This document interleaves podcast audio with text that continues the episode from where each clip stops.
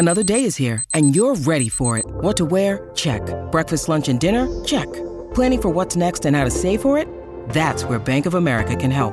For your financial to-dos, Bank of America has experts ready to help get you closer to your goals. Get started at one of our local financial centers or 24-7 in our mobile banking app. Find a location near you at bankofamerica.com slash talk to us. What would you like the power to do? Mobile banking requires downloading the app and is only available for select devices. Message and data rates may apply. Bank of America and a member FDIC. Welcome to the eighth season of the Combustion Chronicles podcast, where bold leaders combine with big ideas to make life better for all of us. I'm your host, Shawn Nason, CEO and founder of Mofi. As a maverick minded, human obsessed experience evangelist, I believe the only way to build a sustainable and thriving business is to put people first. Throughout this season, we'll be connecting you, the listener, with cutting edge leaders who are challenging old ways of thinking with bold new ideas and a commitment to human centric design. Experience matters, people matter, and revenue matter. That's why it's time to ignite a people first experience revolution.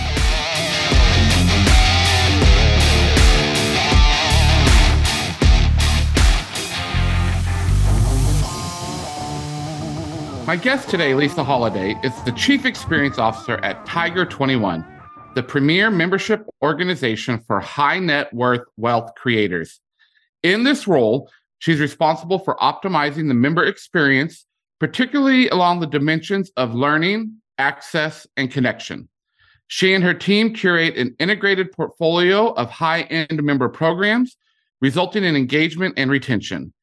Before joining Tiger 21, Lisa held leadership roles in branding, advertising, and public relations at luxury brands ranging from Mercedes Benz to the Ritz Carlton. But she hasn't spent her whole career in luxury space. She previously held positions with the Challenger Center for Space Science Education and the Association of California School Administrators. Welcome to the Combustion Chronicles, Lisa. Hi, Shawn. Happy New Year. I'm so glad to be with you. So glad to be with you. And wow, like what a career you've had.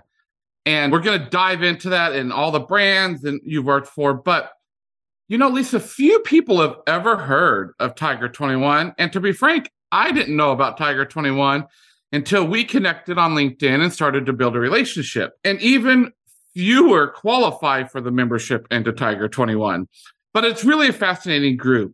So when you're at a dinner party and someone mm-hmm. asks you where you work and what you do, what do you tell them? Well, it's a great question. You're right. I have to say, even when the recruiter called me, I was like, Tiger 21, but I've worked in luxury brands. If this is a real thing, I should know about it. Well, it's a real thing. I feel really, really blessed to have joined Tiger 21. I actually had a, one of our members ask me the same question at a recent event. Obviously, she said, I know what Tiger 21 is, but what do you actually do? And I explained my role to her, and she said, Okay, I think I've got it. You're here to make sure that our members love Tiger 21. I'm like, You've got it. You know, that's been my sweet spot in my career is really building brand loyalty, and I love it. So you did a great job reading what Tiger 21 is. The way I tell people to think about it is it's really, it's as if you have your own personal board of advisors. So these are people that can come together and share their wisdom with, with each other in a really confidential setting. The core part of the member experience is a monthly group meetings with 12 to 15 other members. And we have a professional facilitator who really leads and guides those discussions. So that's the core part of the member experience. I'm responsible for everything that happens to a member outside of that core group meeting. So it could be our annual conference, which is our global exchange. It could be ski retreats. It could be a women's retreat. It's all of our programming, learning activities. Of course, Shawn, now virtual events are a part of our lives. So I oversee all of our virtual events too. So that's why I, I try to frame it up around these pillars of there are learning opportunities, there are opportunities to access. We just hosted last month VIP events during Art Basel. And then the main component is really bringing those opportunities for our members to come together and connect and learn from each other. Truly fascinating. Truly fascinating to me. So let's dig into experience because, again, your career. started in one industry. And we're going to talk about that in a little bit about engaging on your journey here. But you've worked for some really great brands. And so, you know, I worked for the Walt Disney Company. Our listeners know that. I'm very proud of that, that experience. And I'm a firm believer that no organization, whether it be Tiger 21 or anyone else, can thrive if it doesn't really focus on what we call at Mofi and I call the experience ecosystem. And that's all those aspects that you talked about members, employees, but you also use third party vendors, like all that experience ecosystem. You have something that you have to keep very tight around the Tiger 21 way, as I would say. So, what's unique though about navigating experience with these high net worth individuals and customers of these luxury brands. Well, I love you said that you said mentioned the Tiger 21 way because that's actually what we call it internally. Our corporate culture is the Tiger 21 way. And you and I haven't talked about it, so you didn't know. But yeah,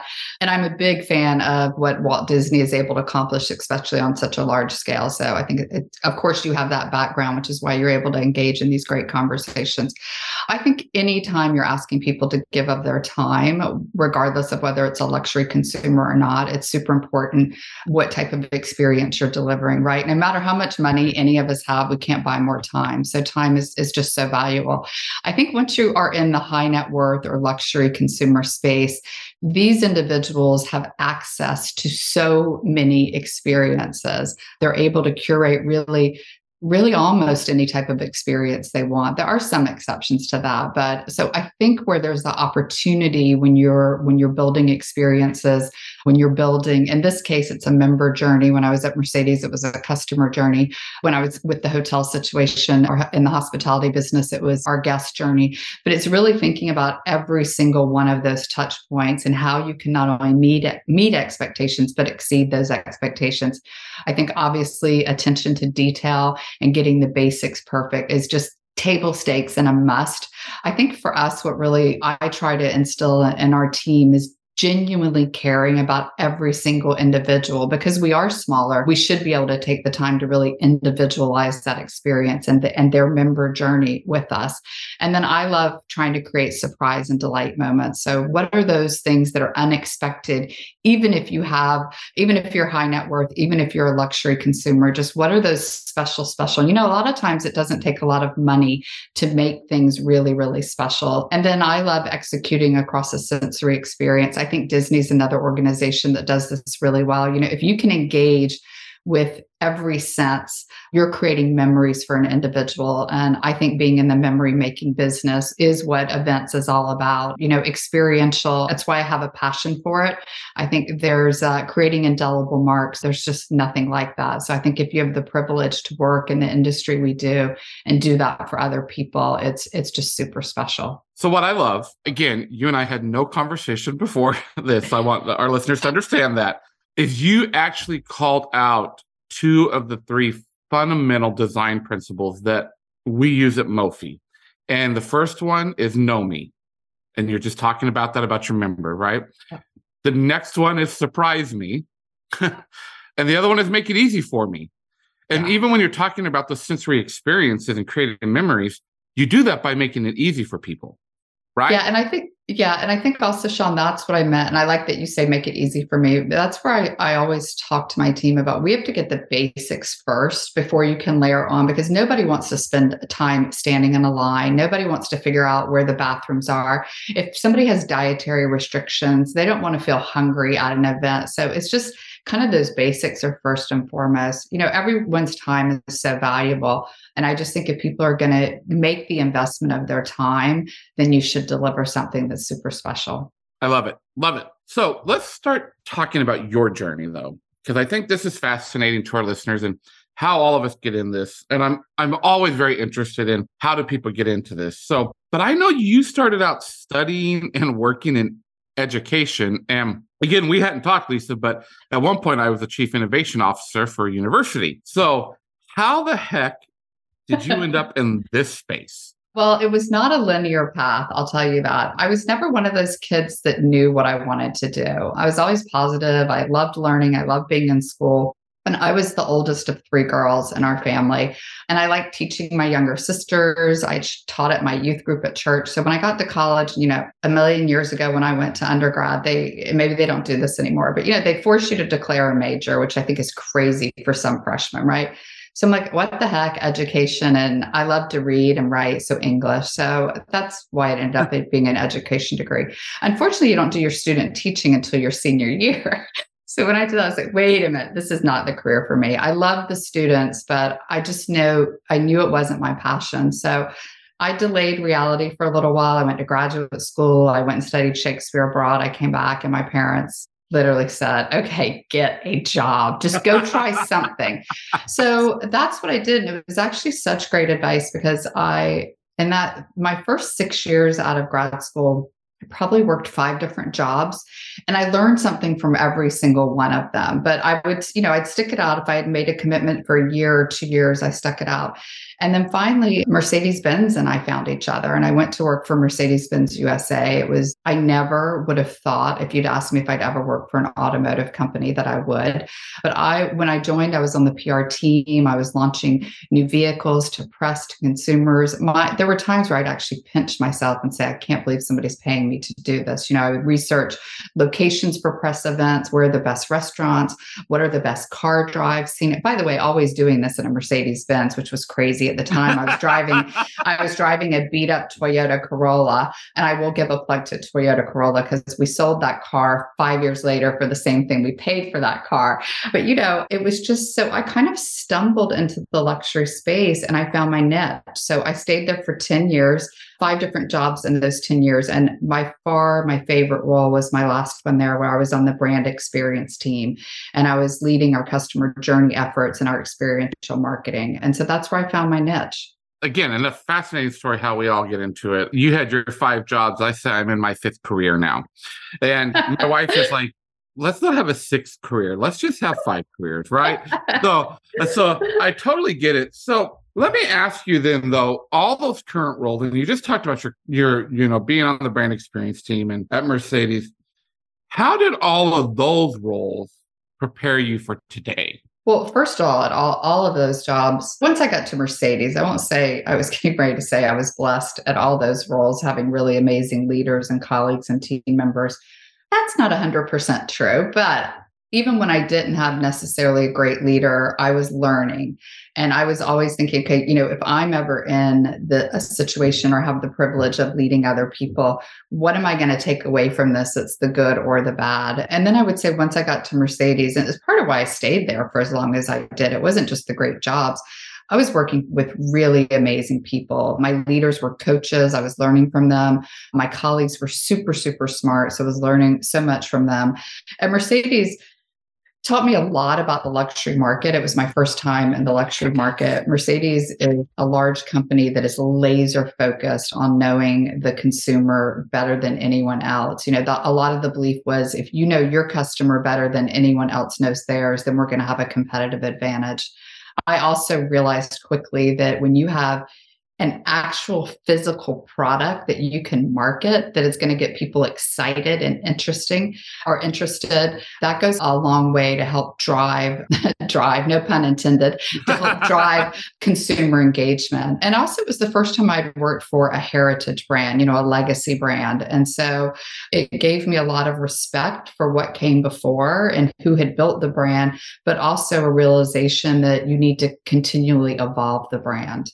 So that was probably what I took from Mercedes. Marriott, and that really set me up to go lead Marriott's luxury brands, hospitality and travel. You and I were chatting right before we started the recording that you and I both travel. And, you know, there's business travel and then there's travel because it's your passion. And for me, travel was always a passion point for me. I've always loved to travel, explore new cultures. So the chance to become the global brand leader for iconic luxury brands like Ritz Carlton and St. Regis I was just beyond excited. and it was the right time. You know, you're with a certain brand for a certain time. I, I, felt like it was time to move. So, as much as I love Mercedes, it was time to move into this new role.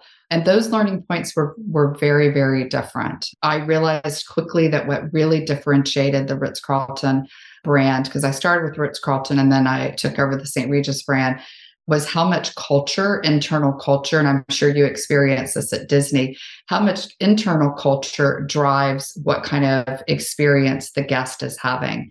And that was probably the biggest takeaway I took. It also was super beneficial for me to learn what happens behind the scenes at hotels and the business of hotels. You know, I had been on the client side of booking events and experience with hotels, and now I'm back on the client side. So now to be able to go and have conversations with hotel companies or leaders and to have eight years of experience knowing what's happening on the other side of, of the hotel business has been really, really beneficial. That's also frightening for people. Let's be real. Like, yes, you, you know, it's the same thing for me. Like, my very first corporate job was at Disney.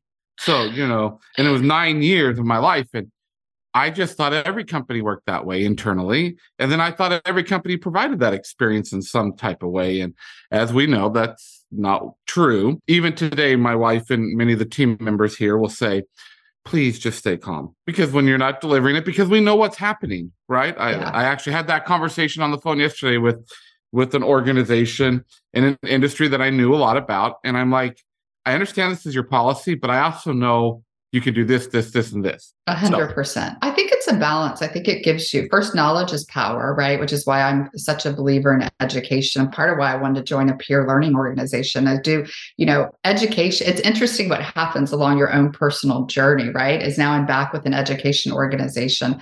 So I think it it gives you knowledge, which is power. And which helps drive what you need, especially when you're the type of working for the type of organization or the individual that really wants perfection. And I also think it gives you a level of empathy, right? You also then understand why certain things are are the way they are. So I think having both sides of that that I think equips you and helps you. Yeah, I, I love it. So we use this term, Mofi, about being maverick minded and human obsessed. And so we're all about that. And for me, it's hard to believe that organizations can be successful without some of those traits in them. Can you tell us a story, personal story of when being maverick minded made a positive impact on an organization you worked for or on a project you worked on? Sure. Maybe I'll give a quick example because I don't really want to spend a lot of time talking about COVID, but it's probably the most recent one. And I think for all of us creating experiences, we probably have a COVID related example over the last two years, right? So for Tiger, we're an organization about community. You know, the core part of our, our business is bringing people together. And so we had spent gosh, a year and a half, almost two years not being able to do that. And it was time for us to have our annual conference, which is our largest gathering. It brings up anywhere from 700 to 800 people together, which obviously was not happening during COVID. But we were, our conference, first of all, was scheduled to be in Arizona. So it was open for business and we could do things outside. And we obviously, the health of our members and our team, our internal team, was of the utmost importance for us. So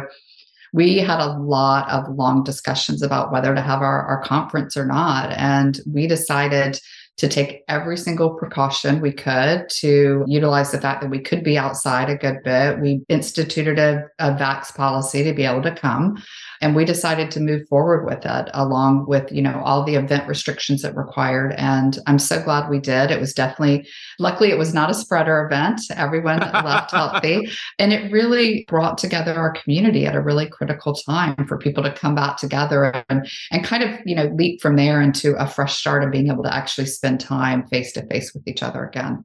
So that's my covid story. Maybe in some ways more challenging is you know i mentioned working for heritage brands and really valuing the legacy they have but at the same time i think it's super critical to also be to really focus on where the brand needs to evolve. And so when i joined ritz carlton the brand color and the logo had not been updated ever and all of a sudden our brand was sitting you know this luxury brand iconic brand was sitting in brand neighborhoods with other great brands but not luxury brands. So Pabst Blue Ribbon Ford Facebook and the logo looked really dated. And that was trickling through to our internal culture with our ladies and gentlemen not wanting to hand their business cards to individuals, not wanting to give out gift bags. And it just had mm. such a trickle effect into what the brand was standing for. And what we wanted to do was maintain how iconic the brand is and the legacy, but pull it forward and, and make it feel more modern and relevant. So you know anyone that's done brand work where it's about a logo a mark a color knows it's a really really heavy lift. It may sound like it's not but you're talking about changing everything from the signage to, you know, from the, the big items like architecture and signage to the smallest details like the gift bag that's given out.